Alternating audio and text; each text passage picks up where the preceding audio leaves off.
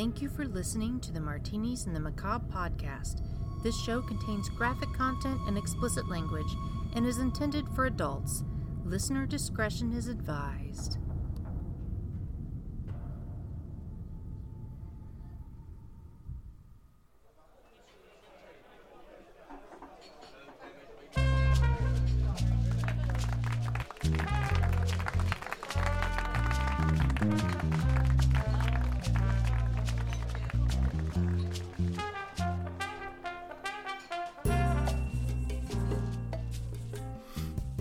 Tired. Of me? No, no, you're fine. Oh, No, okay. I've been um been on the computer pretty much for two days straight, designing new shirts and everything for my website. GeekyClothing.com. Yep, yep. But there's some awesome shirts. I actually just ordered two this afternoon.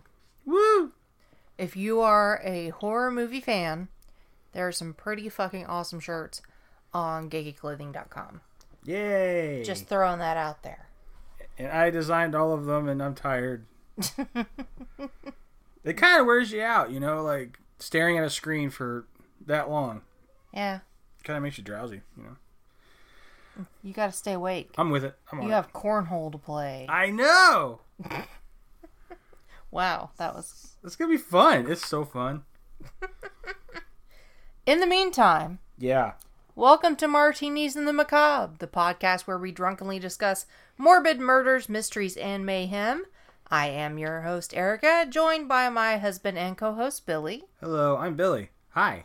And uh, what are we covering today, my dear? We're covering ghost ships, which I think are awesome because they're like haunted houses that are mobile. On the water. Uh, They go anywhere. They can go anywhere. That's so cool. It's a spooky Sunday for us. Yeah. And it's during the day because, you know, Erica's sleep schedule and everything, she's got to get to bed a little earlier. So we got to knock him out a little earlier. So I am what they call day drunk. Yeah. I don't think I've ever started drinking at three in the afternoon on a Sunday, but now I have. Chalk that one, you know, just knock that one off our bucket list. With my my go to, my Kraken and Coke. Yeah. I'm drinking Lagunitas Hop Stoopid. One of your favorites. It's, it's, it's, it's yummy. That's for sure. We're having some yummy stuff. Oh, and since it's you know daytime, something just kind of crossed my mind just now. Uh, we try to keep it like production value wise. You know what I mean? We try to keep the background as as dark as, as silent as possible so you can hear us. But you might hear a lawnmower. it's possible you might hear a lawnmower, and we can't go out and tell them to stop. It shouldn't be So- any different than them hearing the trains at night. Yeah. So sorry. I'm sure you guys have gotten sick of hearing the fucking trains behind us. See, what if they never noticed and they're gonna go back and listen to episodes, and that's gonna be all they hear? No, I believe I even pointed out in one episode. Oh yeah, they're gonna hear that train. But now, from now on, every episode they're gonna, they're gonna be waiting for a train. Maybe not. Maybe not. I don't know what you guys are doing. That's right. You don't know. Don't you judge? Stop yelling at me, Jesus Christ. Okay, so we've got two wonderful ghost ships to tell you about tonight. But first, a ghost ship or a phantom ship is a ship with no living crew aboard. And this can mean a variety of things. Um, a ghostly ship or vessel in folklore, fiction, ghost stories, anything like that. A ship that's been decommissioned but has not yet been scrapped a drifting boat found after breaking loose of the ropes and carried away by the wind or waves, or a real derelict shipwreck found adrift with its crew missing or dead, like the Mary Celeste, as we will get to shortly. I have a question. So, a decommissioned, not yet scrapped ship. Okay, so what about one of the ships that's docked, decommissioned, and is now a museum, like a like like a Pearl Harbor ship? Is that technically a ghost ship? It's decommissioned. Mm-hmm. It's not but it's not planning to be scrapped. I think that means more like if it's on the way to being scrapped. So from decommissioned to being scrapped in that time frame, it's a ghost ship. Technically. Okay. And a derelict is a shipwreck. So if you hear us use the word derelict, how about you derelict my balls? Whoa. Ooh, Damn, Zoolander. Yeah. Yeah, I pulled that out. Balls. But a derelict is technically the term for a shipwreck. I didn't know that. Yeah. Cool. Teaching stuff every day. Yay. The more you know. I'm staring up with like with a smile, like I'm inspired, but I'm just looking at my ceiling. Now that's where I'm going to put the more you know song. Yeah, I figured. Uh, yeah. I was just thinking if she didn't put this in here, she's fucking. What's she doing? So, what are we doing if you don't put that soundbite in? So, ghost ships can be found throughout legends, mythology, and folklore. There's the Lady Lovibond, said to have been wrecked deliberately on February 13th of 1748 off of Goodwin Sands, Kent, England. It's said to reappear off the Kent coast every 50 years. There's the Flying Dutchman. Ah, It's said to be a ship commanded by a captain condemned to sail the seas for all eternity. it's actually a very interesting story. Not the whole goes or the Pirates of the Caribbean story, but the story of the Flying Dutchman and um, Davy Jones's locker and all that stuff is pretty. It's pretty neat. Oh, before you go on, I'll, I'll forget. I'm always full of like all this stupid information, you know. Yeah, I know. Okay, there's there's a paradox that I learned recently. Which is? I forget what it's actually called. It's like it's called like the ship paradox or something. You learned part of something then. I've learned a lot of paradoxes that are actually very interesting. So, like one paradox I've learned is the omnipotence paradox. Now, I'm not here to question anybody's faith, but I am. is. Just kidding. can can God create a boulder he cannot lift? I would think if he was God, he could lift anything. So you're saying he can't do something because that means he can't. Make, that means you're, you're you're saying he's not omnipotent because you're saying something that he can't do, or he can make it and not lift it, which means he failed at lifting something that he made, which means he's not Or maybe he just makes it and chooses not to lift it. Well, that's not the question. It's can he? Does he have the ability? Not what does he choose to do on a Tuesday afternoon. I don't know. You're But- messing with oh. my mind. The the ship one is kind of interesting. Okay, you're standing on a ship made of wood, and each day you replace a piece of the ship, just a, like a floorboard, you know, mm-hmm. and you put it in a separate shed, and you replace that thing you took off. Now, over time, when you get to the very last piece and it's replaced, you take all the pieces out of this, you know, supposed container you put it in mm-hmm. and rebuild it. Now, are you looking at a new ship or an old ship? Are you standing on a new ship or are you standing on an old ship?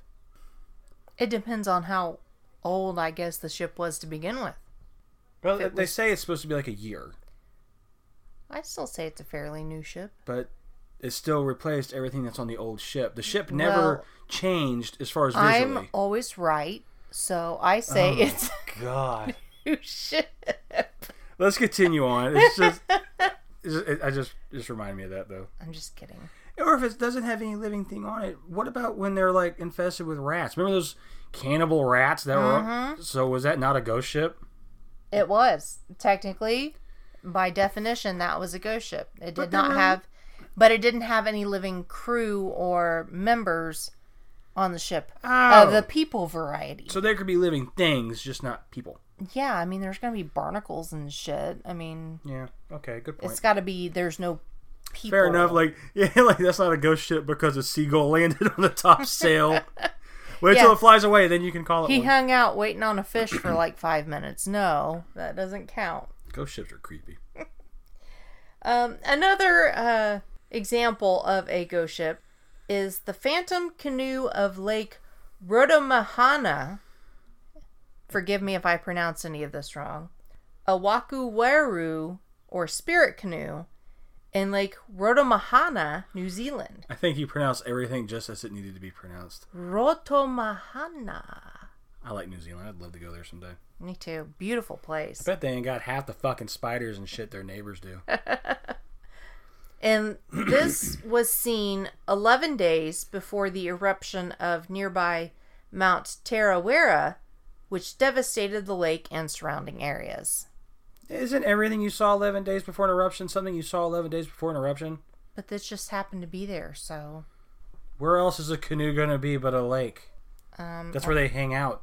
That's where that's where canoes live. up the lake without a paddle, up the river without a paddle. What Like- is it? I don't know. I, up shit creek. Yeah, without a paddle. All right, we just said a bunch of words. Mm-hmm. Drink. Every time we say something stupid, we drink. It means we drink a lot. Uh, We've actually got two separate ghost ships we're going to talk about. In the first one can't really be deemed as a true story because there's very little proof that it actually existed. But we're going to go over it anyway because it's really fucking creepy. that's the stuff I like to go over because even if people say it's not real, if it was, that'd be scary as shit. Yeah. So the first one is the Orang Medan, Oh, I'll mispronounce this a lot. probably. The SS Orang Medan was a ghost ship which reportedly became a shipwreck in the Dutch East Indies after its entire crew died under suspicious circumstances. Oh, anybody on Facebook or Twitter, can you uh, answer this question for me?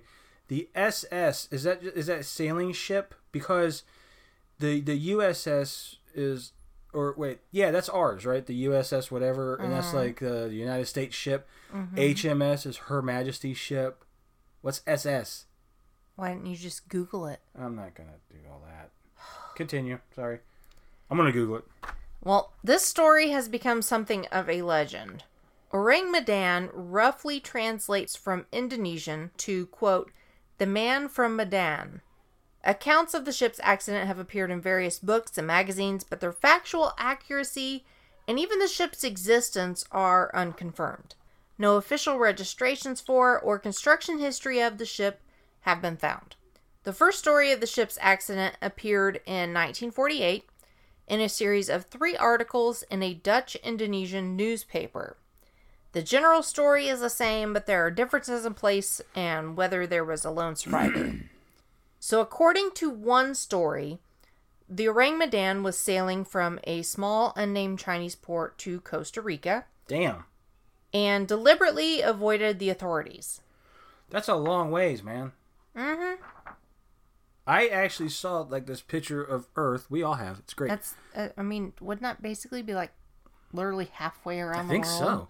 but I never took into account like when you look at globes and everything, they're not actually like geographically accurate. Like for instance, Africa is huge.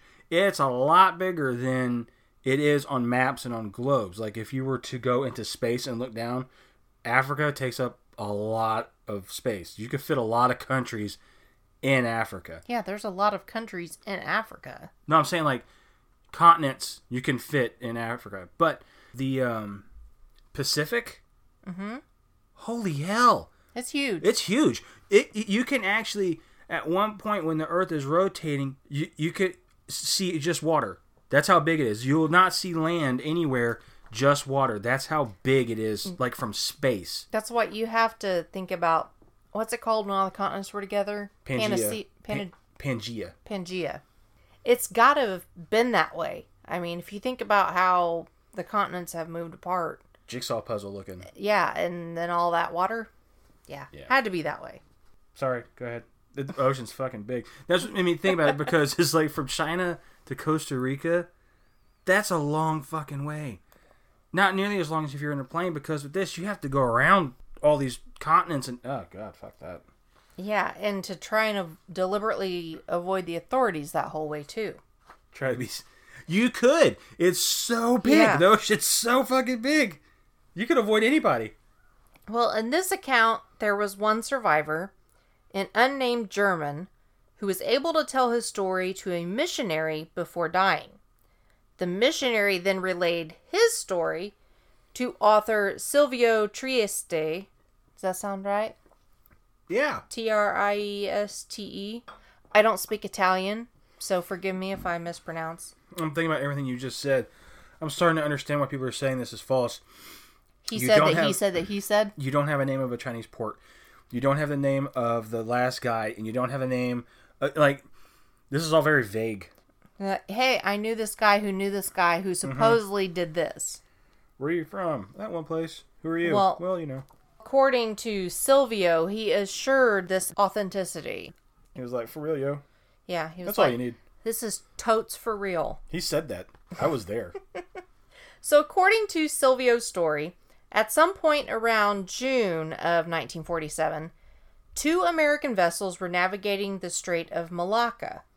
These vessels, the City of Baltimore and the Silver Star, among other vessels, picked up a distress signal from the Rang Madan.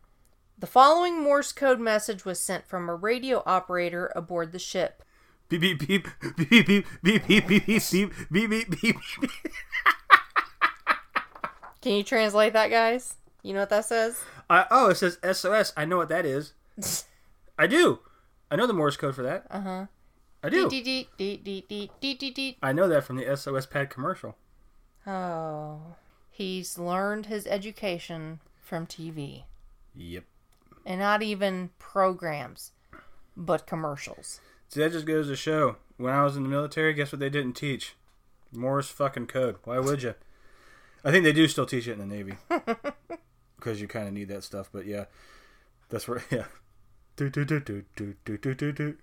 Go ahead. Yeah. Oh, that's the first part of the quote, too. Go ahead, sweetie. I got the first part done. You want to just continue? Okay. Beep, beep, beep, beep, beep, beep. You jackass. What's it fucking say? SOS from Orang Madan. We float. We all flo- no. All officers, including the captain, dead in chart room and on the bridge. Probably whole crew dead. That's the end quote. A few uh, confused dots and dashes, which is any part of Morse code. What you just did? It- it's all confusing. Uh, it- those you know, a couple more things came through, which were you know couldn't be read, and was followed by two words: "I die," and nothing else was sent after that, seeing as he died. That would be weird. Everyone floats. They're probably all dead. I die. they all float. The crew of the Silver Star located the apparently undamaged Orang Medan and boarded it in a rescue attempt. The ship was littered with corpses, even a dead dog. Aww. They were described as, quote, sprawled on their back, the frozen faces upturned to the sun with mouths gaping open and eyes staring. The dead bodies resembled horrible caricatures. You like that? Were they British? I don't know. We don't even know this shit existed. Sprawled on their back, frozen faces upturned in the sun, mouths gaping open and eyes staring. I think I got it too. Huh? Okay. Sounds good. Thanks. We don't know who found. There were no apparent survivors and no visible signs of injuries on the dead bodies. That's creepy. Everybody just up and died. Yeah, staring up at the sky. A fire then reportedly broke out in the ship's number four cargo hold, which forced the boarding crew to evacuate the ship and prevented further investigation. Quinky dink. Soon after, it is reported that the Orang medan was observed to explode and sink. Do you have to say sink once a ship explodes? We get it. Well, I mean, if it explodes thoroughly, there's like pieces floating everywhere. It Still, doesn't like- necessarily sink. Like the whole ship doesn't have to explode. The front half could just blow up. It'll fucking sink. But if, like I said, if it explodes thoroughly, nothing's sinking. It's fucking floating. Life's hard, and I don't understand those things. I don't know. I'm not a seaman. okay, I always avoided saying that. I just say sailor. so there are some theories here. It didn't happen. That's one. Here's my big theory. This is all bullshit. I don't have my I don't have my glasses on because everything is like, okay, where'd it come from? I don't know. Who's the last guy to survive? I don't know. Would you make out everything that was put in the uh, message? No, there's some parts that were scrambled. What did you find when you got there? Dead people. What did you do? Did you take any of them off? No, there was a fire. What happened after the fire? Blew up. Like, we took the fuck off. like, like, okay, you have no proof any of this shit happened. Yep. You didn't grab the dog. But I know the guy who knows the guy. You didn't like the dog collar. Get the fucking dog collar. Grab a can of dog food. Prove a dog was there. Something. First theory, it's utter bullshit. Second theory, unsecured hazardous materials cargo. Some hypothesize that the Orang might have been performing in smuggling operations of chemical substances, possibly a combination of potassium cyanide and nitroglycerin. I don't know what they are, but they sound bad. Is that what you take when you have a heart attack? Yeah, that's what you slip under your tongue. One stops your heart, one fires it back up. In a medicinal form, like a pill. Yeah, not like when you're playing around with it. I get it. or sometimes they have a nitroglycerin spray. Just depends. But they could have also been carrying wartime stocks of nerve agents. Why not? You got all that other shit. Go for broke. Yeah. Seriously, like if you're the captain, like we should should we be carrying all this? Like we have the fucking potassium cyanide, nitroglycerin. Why not? We have room. Bring it. That could be why they're avoiding the the officials. I would hope. I would hope that's the reason. According to these Not theories, because they didn't get papers on the dog. we don't have his shot records. Stay under the radar, guys. what if you're going for fucking China to Costa Rica? You made it You're gonna bring a a dog. dog along? You made it out with the dog. Good for you. You, made gotta worry about scurvy, but you're bringing a fucking dog. They might have parvo. Just saying. Is scurvy around still? Yeah. Oh man, bummer. If you have an insufficient amount of citrus fruits, it can give you scurvy. Oh. Yeah. Is pineapple citrus? I believe so. Oh, good, because I could fuck up some pineapple juice. True. All right. Little fact about Billy you got right there. Billy likes pineapple juice. Yeah. Okay. Back to the story at hand. You know what I heard? Maybe not. I heard it makes like your your your man gravy taste like pineapples, or it gives it like a sweeter taste, you know. But I also heard that pineapple also lowers your testosterone, so it would kind of negate the purpose of doing that. I don't know. That's why you don't click on shit you find on Facebook because it might be fucking bullshit. The more you know. Maybe.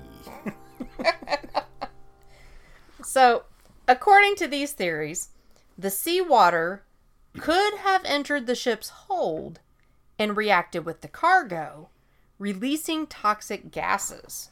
Sounds kind of like a thin theory, but I get it. This would have then, in essence, gassed the crew, causing them to succumb to asphyxia and or poisoning.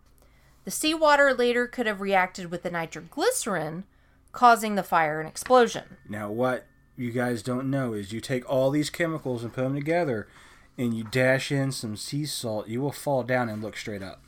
Into some bullshit. You know, I mean, it could happen. It hasn't happened to me. I can't say for sure. But yet another theory exists. It is that the ship was carrying nerve gas that the Japanese had been storing in China during the war. US ships could not transport it as that would leave a paper trail. So it was loaded onto a non registered ship, the Orang Medan, for transport to the US or an island in the Pacific. So, uh, okay, I could believe that one more. That sounds like some CIA, well, OSS, I guess back then, type of thing. And and I tell you what, I, I love Japan. I love the Japanese people, but in World War II, wow, what was it? Unit.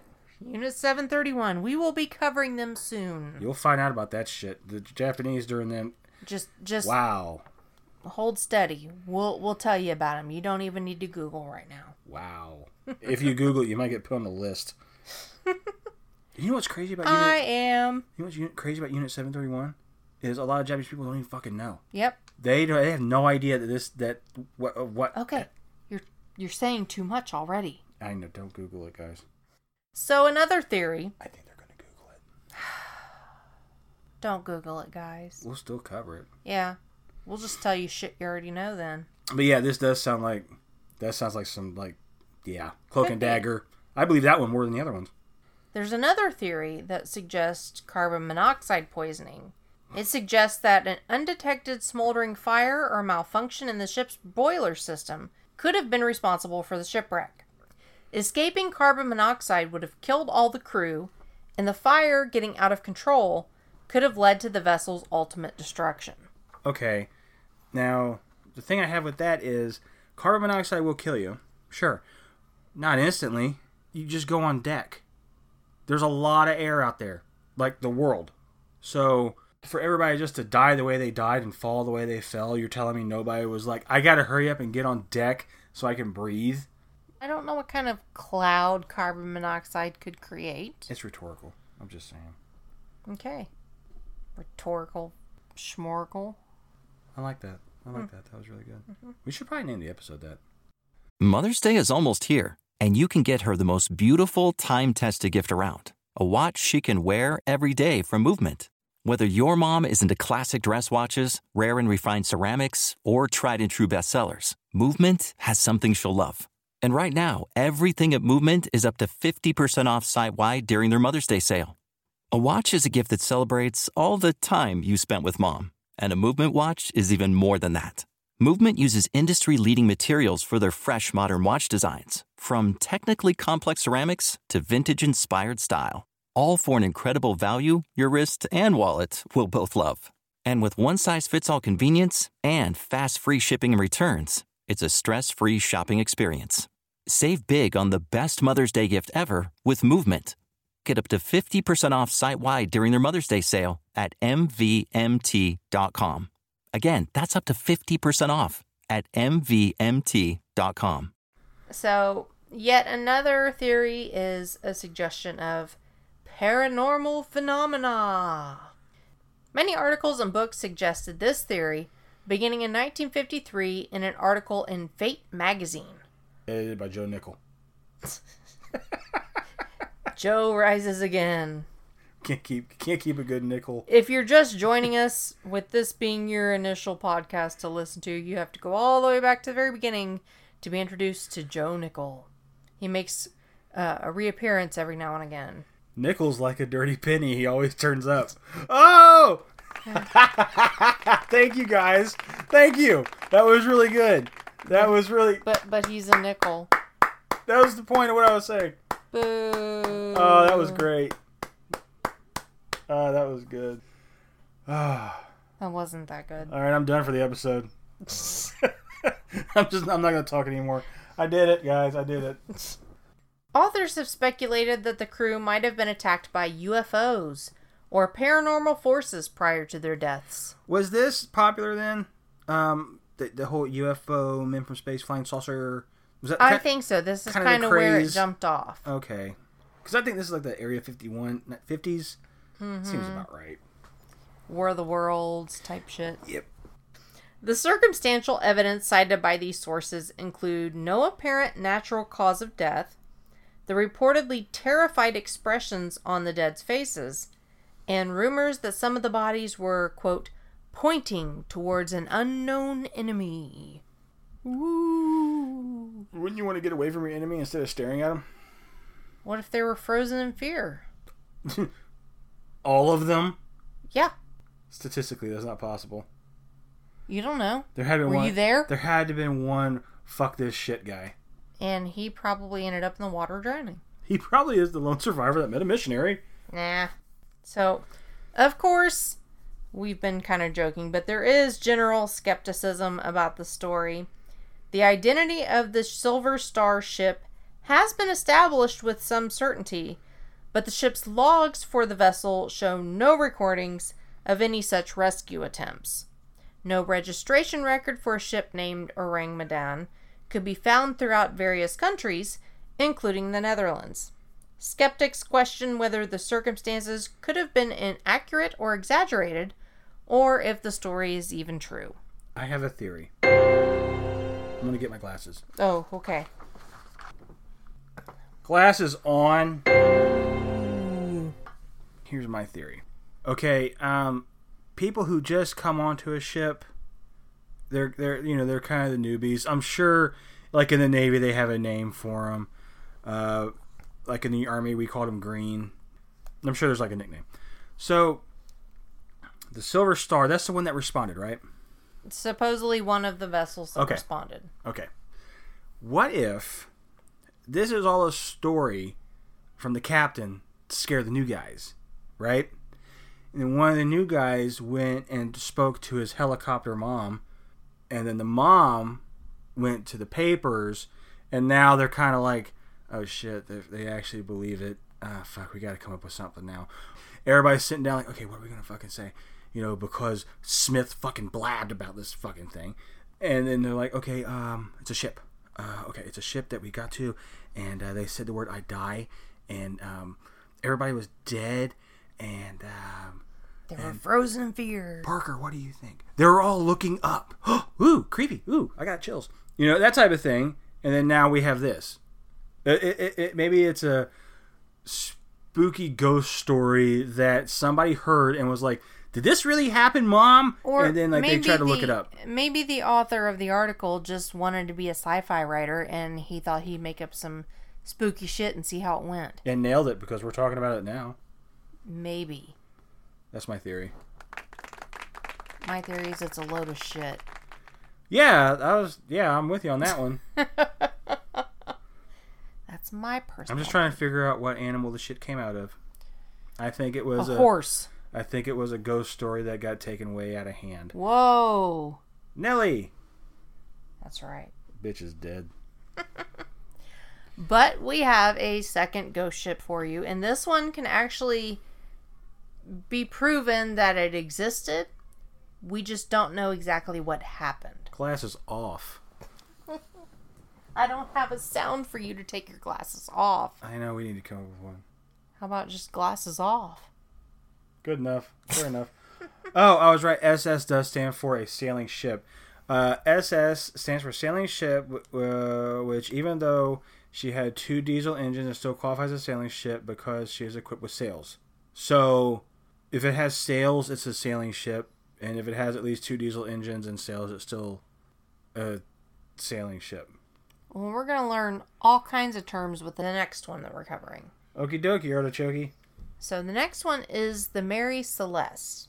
The Mary Celeste was an American merchant brigantine, which is a two masted sailing vessel with a fully square rigged foremast and at least two sails on the main mast. People who in, are in boats. What's that mean? Yeah, you guys know. Wait, is mast? Okay, I'm gonna sound so stupid. Is mast the big pole that sails on? I think the sails so. attached to. Yeah, I think that's what they're saying. Like It's lower the sail on the. F- square rigged mast. foremast. It's the very front one. And it has two sails on it. ah, That's what a brigantine is. the SS means sailing ship. I don't know. I'm just going back to something I know. Well, the Marie Celeste was originally built between 1860 and 1861 in Spencer's Island, Nova Scotia. Fucking Canada. God. And they made a nice ship. What? Yeah, I'm sure it was very pretty. Didn't I say we should lay off In of Canada and the UK. You guys are neck and neck right now with downloads. Come on now. One of you better show some love. Not after this one. There's somebody in Nova Scotia right now on a boat thinking we're retarded because we don't know what a mast is. Probably. And you're not wrong. But We get it. you don't know what a thoracotomy is, so psh, What if they do? what? What if they do? Burn on you, huh? If you do, cool. I don't. So I have another paradox. If you have a heap of sand and you take one grain of sand off, is it considered a heap? Or if you keep going and keep adding one grain of sand from the heap of sand onto that one grain, then when does that heap of sand stop becoming a heap and when do you have a heap of sand? Continue. Talk amongst yourselves. Think about that. Continue. Go ahead. the chickpea was neither a chick nor a pea. Discuss. Ralph Fiennes was not spelled neither Ray nor Fiennes. Discuss. So going back to the ship we're talking about, built in Nova Scotia. Yeah, when I have a thought, if you guys haven't figured it out yet, when I have a thought, I'll just say it because if I don't, I'll lose it, and Yep. then it's gone. And it's just gone. As they said in um Shawshank Redemption, like a fart in the wind. Hmm. So, whenever I interrupt, I'm not being rude. I'm like, "Hey, I'm thinking things," and it just comes out of my mouth hole. Yep, that's how he's taught me so much unneeded shit. Yep. Interesting, but unnecessary. Yeah, like she'll be telling me about her day and then how stressful everything is, and I interrupt. I'm like, "Did you know hummingbirds can fly upside down?" And then she looks at me and she's like, "Fucking what?" And you know, but I gotta get it out. But what was the fact I told you earlier about the ducks in Australia? How big were they? Oh, The I don't. size of Horses. ducks, the size of fucking horses, used to live in Australia 20 to 50,000 years ago. And So even back then, their animals were horrendous. I'm sorry, Australia, but you got some scary shit. I love Australia. Australia is gorgeous, and they and it, and, and it's a it's a um, cultural like faux pas to mention the fact that they were a penal colony. Like, and so you mention it. and that's something you don't you know, like if you were to talk to an Australian, you don't mention that to them, you know. Oh, so you're doing it now? But I'm starting to get it because it's so dangerous. Like I can see back then, there's like fuck it, send them to that big ass island. The island will kill them. I know it. I'm certain of it. Just send them there. Australia, you scary. So if you're in Australia and you're alive right now, God damn it, you made it. You're, I commend you. You're tougher than I am. oh, Australians, you guys are awesome. Canada, Nova Scotia. I like you guys too. You guys Yeah. are great. So this ship weighed in at 198.42 gross tons with a length of 99.3 feet, which is 30.3 meters. She launched in 1861 under British registration and was called Amazon at that time. Wait, so is it HMS? I suppose, yeah. Yeah, okay. So in 1868, she transferred to American ownership and registration and then was renamed Mary Celeste. The USS Mary Celeste, I guess it would be called. Well, it's not I'm learning. it's not a ship owned by the government, so I don't know if it would be a USS. I get. I don't know. Yeah. It's maybe. a privately owned ship. In early 1872, after changing hands several times, she had a major refitting, making her considerably larger. Her length stretched to 103 feet or 31 meters. Her tonnage jumped to 282.28 gross tons, and a second deck was added. There were also extensions made to the poop. You're talking about a part of a ship, but we all make poop. It's it's literally called the poop. I know poop deck is funny. And poop. Poop. A consortium of investors was made on October 29th of 1872, with the ship's new captain having a one-third share. His name was Benjamin Spooner Briggs. Benjamin Briggs was one of five sons born to a sea captain named Nathan Briggs. Four of those five sons went to the sea, with two of those becoming captains. Briggs was said to be an observant Christian who read the Bible often, so he was supposedly known as a very trustworthy good guy. Does reading the Bible often make you trustworthy? Well, he would like bear witness at his local church, and he was supposedly a very strict Christian good guy. Okay. In 1862, he married his wife. This is where maybe he's not so good of a Christian. He married his wife and cousin, Sarah, and they proceeded to have two children, Oh. being cousins and all. But they're cousins. Ugh. He considered Yuck. retiring for his family. Think about what he did. No, he thought for a second, hmm, I'm spending too much time away from my family. Maybe I should retire. But nope. He instead invested his life savings into a one third share of the fucking Mary Celeste. And Could you imagine on your honeymoon, like, oh, this is just like, remember when we went camping with Dad? You're like, oh, you mean Uncle Steve? And who better to be the captain of the ship that he invested his life savings into instead of retiring for his family? But himself. Yay! He was like, No, I'm not gonna do that, and I'm gonna be the captain of the ship because I married my cousin. Fuck yeah, dude. Life goals. Yeah. The first voyage scheduled following the refitting of the ship was to travel to Genoa in Italy. That's why it's called Genoa Salami. Yeah. All right. Okay. We went somewhere weird in Billy's brain. Okay. Briggs arranged for his wife and Cousin. daughter, Cousin. wife, cousin, and daughter, Weird daughter. niece. No, that would that be a second cousin? Your cousin's kid is your second his- cousin. Second cousin daughter. I don't know. His female thing. This was America, wasn't it? God Yeah. damn it. Of course. He arranged, Of course. He arranged for those two to come with him. You know what, Canadians and Australians, you got that one on us. Sorry, I got no argument on that one. But because his son was in school, he was left at home with Granny. Or maybe his son smelled funny. I don't know. His but he left his fucking son behind. His grandma aunt? Y- yeah? Maybe? Grandma great aunt? Sure. This is difficult. I would actually have to sit down and actually do a family tree and figure out who. It wouldn't fork very much. I can tell you that. Your family tree's a stump, you failed. this like everybody in Canada's like, yeah, you know what? Make fun of us all you want. Sure, we love hockey. Sure, we love maple syrup. We don't fuck our cousins. And I'd be like, yep, yep. Sure, we have kangaroos. Sure, we have spiders that'll jump on your face and kill you. Sure, we have snakes that can climb up walls. We don't fuck our cousins. yep. I'm sure we can find some if we dig hard enough. I don't want to. We've ripped on them hard enough. Let the, let them have this one. let them have this one. It's okay.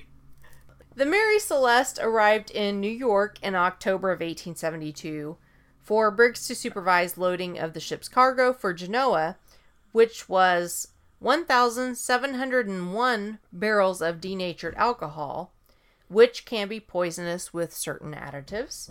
Why it's 1,701, I don't know.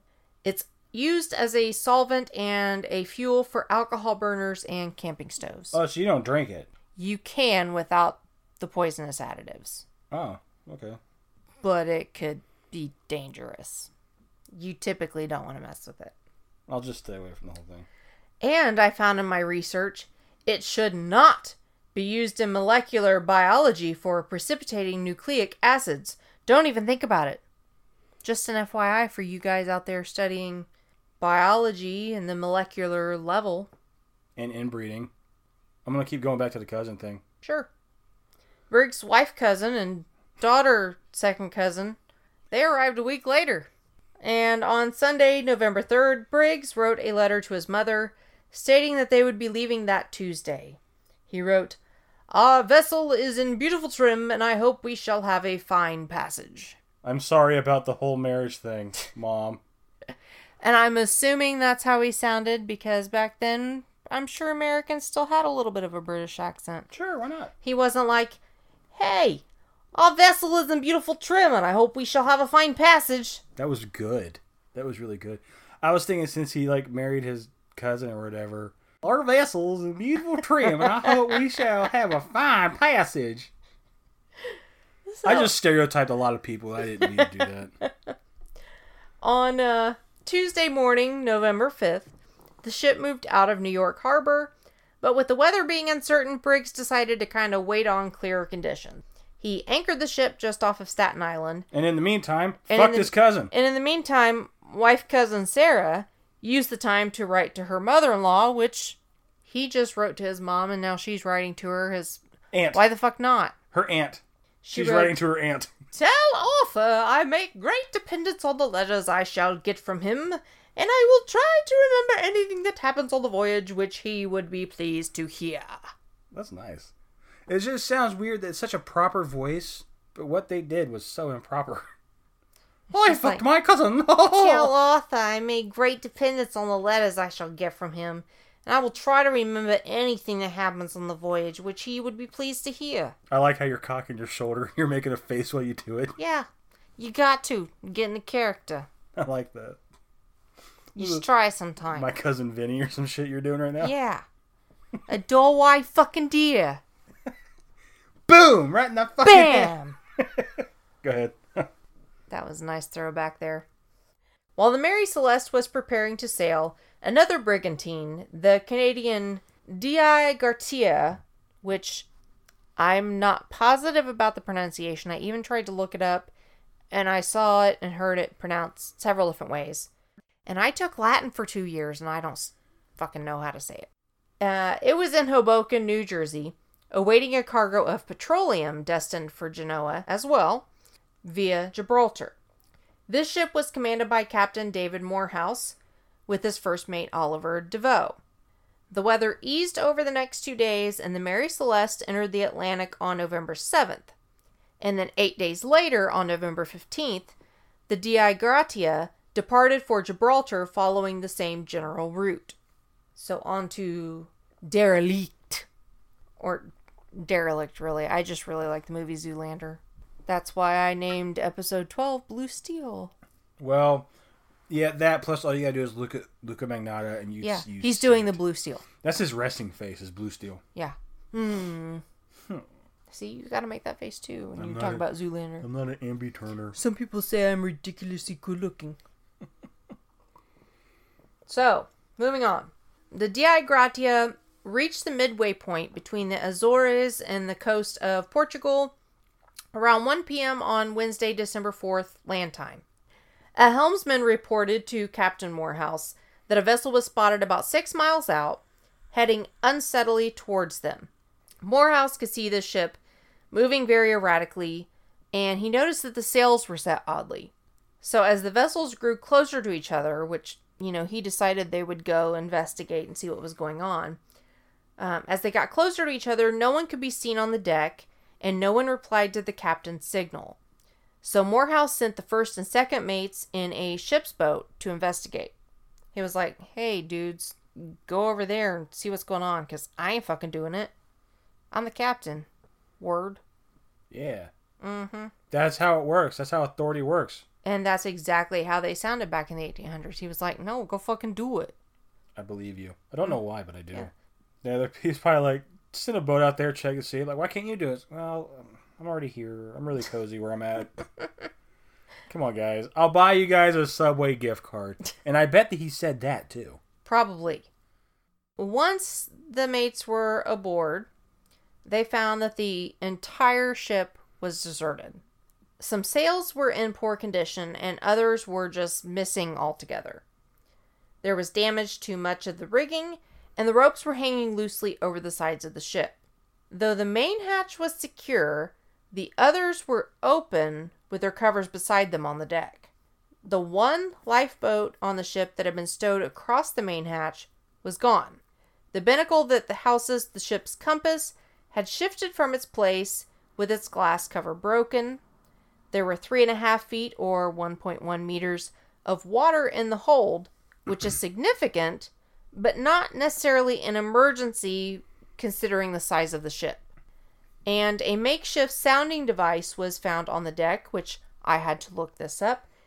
A sounding device is a device for measuring the amount of water in the hold. I don't know the What's exact. that mean? It's something to measure how much water's floating in the bottom of the ship. Okay, I have one of those. It's easy. A ruler. Earl, walk down there. Now, when it comes up to his waist, you're like, it's waist high water. God, I should be a captain. You should. Why did they need a makeshift one? Why, if you know he's a captain and they're sailing the ship, why didn't they have one already made? He doesn't make great decisions. He fucks his cousin. I'm just, well, mm, true. Anyway, the ship's daily log was found in the mate's cabin, and the last entry was dated nine days prior on November 25th. When I investigated, one source stated it was timed at 8 a.m., and another source that I found said it was 5 a.m. So, somewhere between 5 a.m. and 8 a.m. on November 25th. It recorded the Mary Celeste as being off Santa Maria Island in the Azores, nearly 400 nautical miles from where it was encountered by the Dei Gratia. What day was it encountered? So I'm wondering, like, It says nine days prior on the 25th. so, So, in nine days they. so that would well, have been okay, sure. five. So December 4th? Okay. Yeah, I say like I, I know. the first week of December. Can you Uh, go 400 nautical miles in that span of time? Well, that's the thing. That's raised some question is Because a nautical mile, I think, is longer than an actual mile. Yeah, well, if they're saying they were just off the coast of these islands, could it have coasted its way 400 nautical miles away to where it was then encountered by this other ship? But we'll get to that. The cabin interiors were wet and untidy, of course, from the water that had entered either by way of skylights or doorways, but otherwise it was pretty much in reasonable order. There were items scattered around in Briggs' cabin, including a sword under the bed, so it's not like he was in fear of having to fight someone off. That's kind of gangster. I wish I had a sword under my bed. But most of the ship's papers, as well as the captain's navigational equipment, were missing. An ample amount of food on the ship was noted, six months worth, so it's not like they were going to go hungry. There were no obvious signs of violence or fire, and almost everything indicated an orderly departure from the ship using the missing lifeboat. But why? Why? But we'll come back to that in a second. Morehouse decided since ain't nobody here, he's going to bring the derelict 600 nautical miles, but another source I have says 800 nautical miles, to Gibraltar, as he could get a substantial share of the value of the rescued vessel and cargo, just as a recovery. He divided his crew among the two vessels, and then the two ships headed out. The Dei Gratia arrived at Gibraltar on December 12th of 1872, and the Mary Celeste arrived the following morning as it encountered some fog on the trip there. The ship was immediately impounded by the Vice Admiralty Court, preparatory to salvage hearings. Uh, after a period of going back and forth and one of the investors coming over to try and claim the ship, it was ultimately released to one of the investors on February 25th. So, let's try and figure out what exactly happened. You've got this man, his wife cousin, and his child second cousin, Oh, and this crew of seven men on this ship that he is an investor in. So he's put his whole livelihood into the ship. What would cause them to just up and leave, take the navigational equipment and a lifeboat, and hop off a ship that's fully functioning and loaded with food? it Let's- appeared to be what taking on a little bit of water. Just a little bit, What but if, what if that's it? Maybe he freaked out. well, that's one of the the possibilities. So He literally jumped ship. Well, one of the first suggested theories was foul play, but no evidence was ever found to support foul play, despite the belief of murder and conspiracy put forth by Frederick Solly Flood, who was the Attorney General of Gibraltar. He's the one that suspected something fishy, and he didn't really want to give the boat back to one of the investors. An article in 1931 in the Quarterly Review proposed that Captain Morehouse could have lain in wait for the Mary Celeste, lured Briggs and his crew aboard the Dei Gratia, and then killed them. But the Dei Gratia left port eight days after the Mary Celeste, and it was a slower ship, so it was virtually impossible that he could have caught up with them and then lain in wait. Yeah, but it seems like a reasonable thing though, like fraud. Maybe like you know to I don't know. Can you take insurance out on a boat? Well, that's yes, you can. That's another notion that was posed was that Briggs and Morehouse were partners in a conspiracy I was just about to to get that. and share the salvage proceeds. The problems with that are why bring his wife and baby?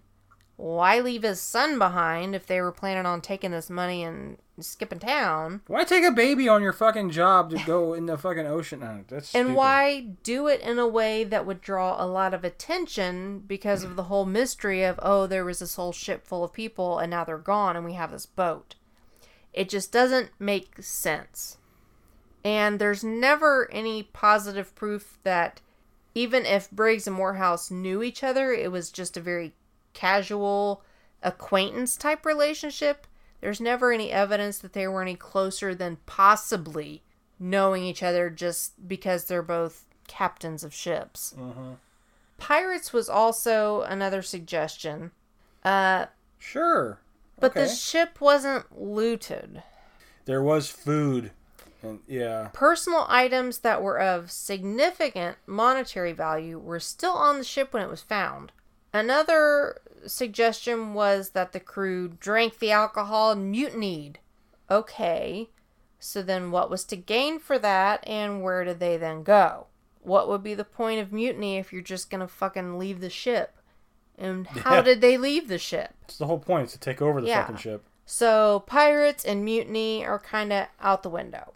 And it was also suggested in 1925 that Briggs himself killed everyone on board in a fit of religious mania and then killed himself. There's no evidence to support that it anyone was killed. They didn't find these big huge blood puddles. I was about to say, yeah, is there any blood splatter or anything? And it would have been nearly impossible for just one man to sneak up and kill nine other people without them fighting back, trying to control him, signaling the others. I mean, he would have had to stealth that shit He'd one by ninja. one. Yeah. He'd have to metal. And then he would have to get all the bodies off of the ship and then throw himself off the ship. He'd have to Metal Gear Solid Snake that shit. Yeah. So that one doesn't really make any sense. And why would he have a religious mania if he handpicked this crew? Evidently, these are good guys in his book. He handpicked his cousin. Well, I mean, it, it takes all kinds. I mean, didn't Edgar Allan Poe marry a cousin? And he's kind of creepy, so Well, there you go. it's to be expected. Next possible suggestion is just natural phenomena. So it's generally agreed that something majorly alarming or bad had to have happened for all of the members on the ship to just abandon it. There were ample provisions. The ship was considered sound and seaworthy. I mean, the crew from the other ship navigated it to port, so it must have been okay. yeah. One explanation suggested by First Mate Deveau involved the makeshift sounder that was found on the deck. So, this one kind of makes the most sense to me. He proposed that Briggs may have gotten a sounding, which I guess is like a result, that gave a false impression of the ship rapidly taking on water. This Uh, so he just read it wrong and thought maybe. or it was reading right, but he wasn't reading it properly. Th- This could be explained by a severe waterspout strike. It could have left the sails and rigging in a ragged state as they were found, and the low barometric pressure generated by a spout could have driven the water from the bilger up to the pumps, leading the crew to assume they were in danger of sinking. So, this rapid influx of fluid, he could have said, Oh shit, if that keeps up, we're going to be sinking to the bottom. But in reality, it was just like a temporary buildup of water that would have gone back down Yeah. because this water spout has sucked all this water up and pulled it into an area of the ship that, you know, wasn't supposed to be. Kind of like a bad analogy, but kind of like when you clog up a toilet, you freak out. But it's like, just give it a minute. give it a minute. It'll. Let it go down. It's made to drain, so just mm-hmm. let it go down. yeah, similar to that. And I mean that that kind of makes sense. And if he's thinking Yeah, sure. the whole ship is gonna sink, then yeah, let's get the fuck off. That's the most reasonable one I could think of. Yeah, that makes sense to me. You know, of course we we weren't there, we don't know, but it had to be something pretty significant, and that's something pretty significant to me. There's still nothing more creepy than an empty ship. That's creepy. But some say they could have run across a displaced iceberg, but it's not really likely that it would have been an iceberg as far south as where they were. Wouldn't damage be on the hull? True. There's that. Plus, other ships would have seen it. Because if you look at the Titanic, there's a bit of damage to the ship. Well, evidently, no other ship saw any random icebergs anywhere. Speaking of the Titanic, I saw a size comparison of a modern day cruise ship to the Titanic. Mm-hmm. Titanic ain't shit now. Yeah. Oh, oh my god, it is. Well, yeah, now they've got like three or four levels to them. Yeah. I, you can fit like four Titanics into a cruise ship. That's how fucking. Like, if you're on a cruise right now, the ballroom and then the dining area and the bar and your room is the Titanic. That's how big modern cruise ships are. But at the time, that was like The biggest, a yeah. feat. It actually wasn't the biggest. I Oh, think no? there was another one that was a little bit bigger than that. Wasn't there like a uh, Chinese pirate ship that was like? I'll, I'll look it up. It, it, I, the reason I know is because it was piloted. It, it piloted. It was it was it was captained or whatever by uh, a woman, and she's like the most infamous pirate, and because she's a female pirate. I think she used to be a prostitute, and she A female Chinese prostitute pirate? like she used to be a prostitute, and she became a pirate. So, a female Chinese prostitute pirate. Yeah, Captain, sailor, woman. very accomplished. Did the, instead of a seaman, is it a sea woman? Sailor, She's just a sailor. Sailoress? Oh my god. I don't know. I don't know what feminists think. I, I'm not a like Yeah, okay. hardcore feminist. I'm a, I'm a feminist, and I think any feminist who's not like crazy hateful against guys, because I think that's not feminist at all. No. But I think they would just want to be known as sailors. Okay. I'm going to carry on while you look that up. Okay. Uh, another theory A sea quake could have potentially caused sufficient turbulence on the surface to damage parts of the cargo, which was the denatured alcohol, thus releasing toxic fumes. The displaced hatches suggest an inspection or airing out of the cargo hold. Here it is. Now it doesn't say compared to the Titanic, but look at the Santa Maria, Pinta, and, and Nina, and that's her ship. That's how big her ship was. The Zheng He treasure ship. That's a huge bitch. Damn. Oh, it's not. It's not. It's uh, yeah. God, is it half the size of the Titanic? The Titanic was pretty big. Noah's Ark was technically bigger. Still though, big. It's a big ship. Game on. Okay.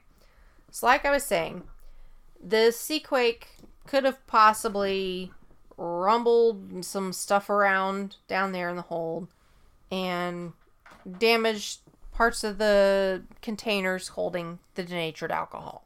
And like I said, the displaced hatches suggest that there was an inspection or airing out of the cargo hold, and rising fears of an explosion could have led Briggs to order the abandonment. But the sound state of the cargo and no evidence of explosions weakens this theory. Not to mention that most experienced sea captains would say risking an explosion would still be better odds than jumping into a lifeboat in the middle of the ocean. They would just kind of hang tight and see what the explosion did. Yeah, I was just thinking that as you were saying it. Just wherever you think this, the explosion is going to be, go to the opposite end of the ship and have other boats ready. Mm-hmm. But let's at least see if it's salvageable because you are in the middle of the fucking ocean. Exactly. A a damaged ship could still be more seaworthy than a lifeboat. Yeah. And then, of course, there's some myths. So, stories of the ghost ship have been adding or changing details of the tale since as early as June 1883 in the Los Angeles Times, and this continued for decades. So, names have been changed, the number of people who were on board has changed, and there have even been stories from alleged quote unquote survivors. So, newspapers, tabloids, and magazines have printed, quote, the real story many times over. So, we're just trying to get to the core story of it. But in one, an quote unquote informant told of Briggs and his crew sighting a derelict that was deserted, and that they then boarded the ship and found enough silver and gold to split and start whole new lives in Spain, abandoning the Mary Celeste in the process. So this man's like, ah, fuck my kid at home.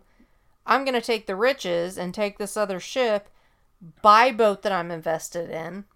He did kind of fuck over the kids and invest his money into a boat. So Mm-hmm.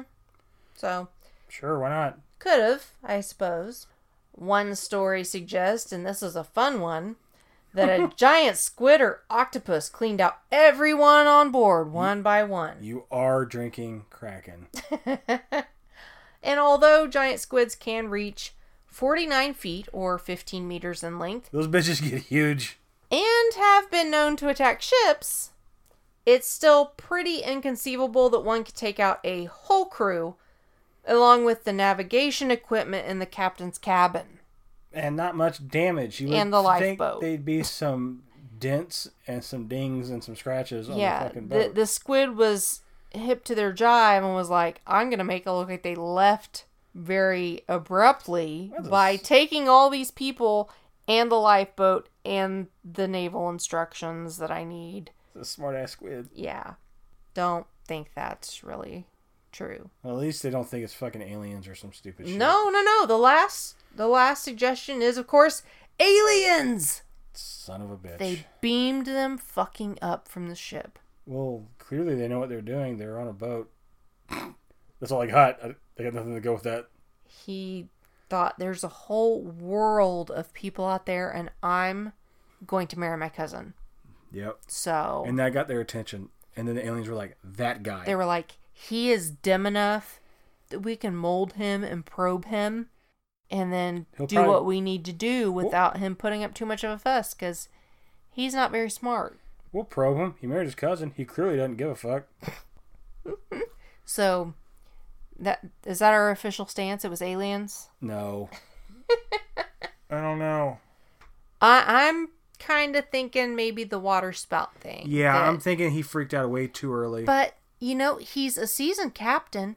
He's a son of a sailor who was a captain. And four brothers out of that whole group became seamen or sailors. Sure, but you, you're you know you could be a pilot and your father was a pilot doesn't mean you won't ever crash a plane. Yeah, but you know how to read the signals that are being given to you. That's the only thing that kind of sticks with me is like, even if he got this reading, he's willing to risk his wife, cousin, and baby to jump off into a lifeboat. I mean, unless he physically saw the ship sinking, I can't imagine any, you know, long term captain of a ship. I mean, he made it to captain. Yeah. Plus, he invested all of his money into it. If I invested my money into a ship, I'm gonna stand on I'm my tippy there. toes until that fucker Yeah. sinks. yeah, they're like we should abandon ship. Like fuck you, you abandon ship. This is my fucking my wallet. This is my wallet. hmm This is my livelihood. This is what I do, and um, Mm. I just I don't know.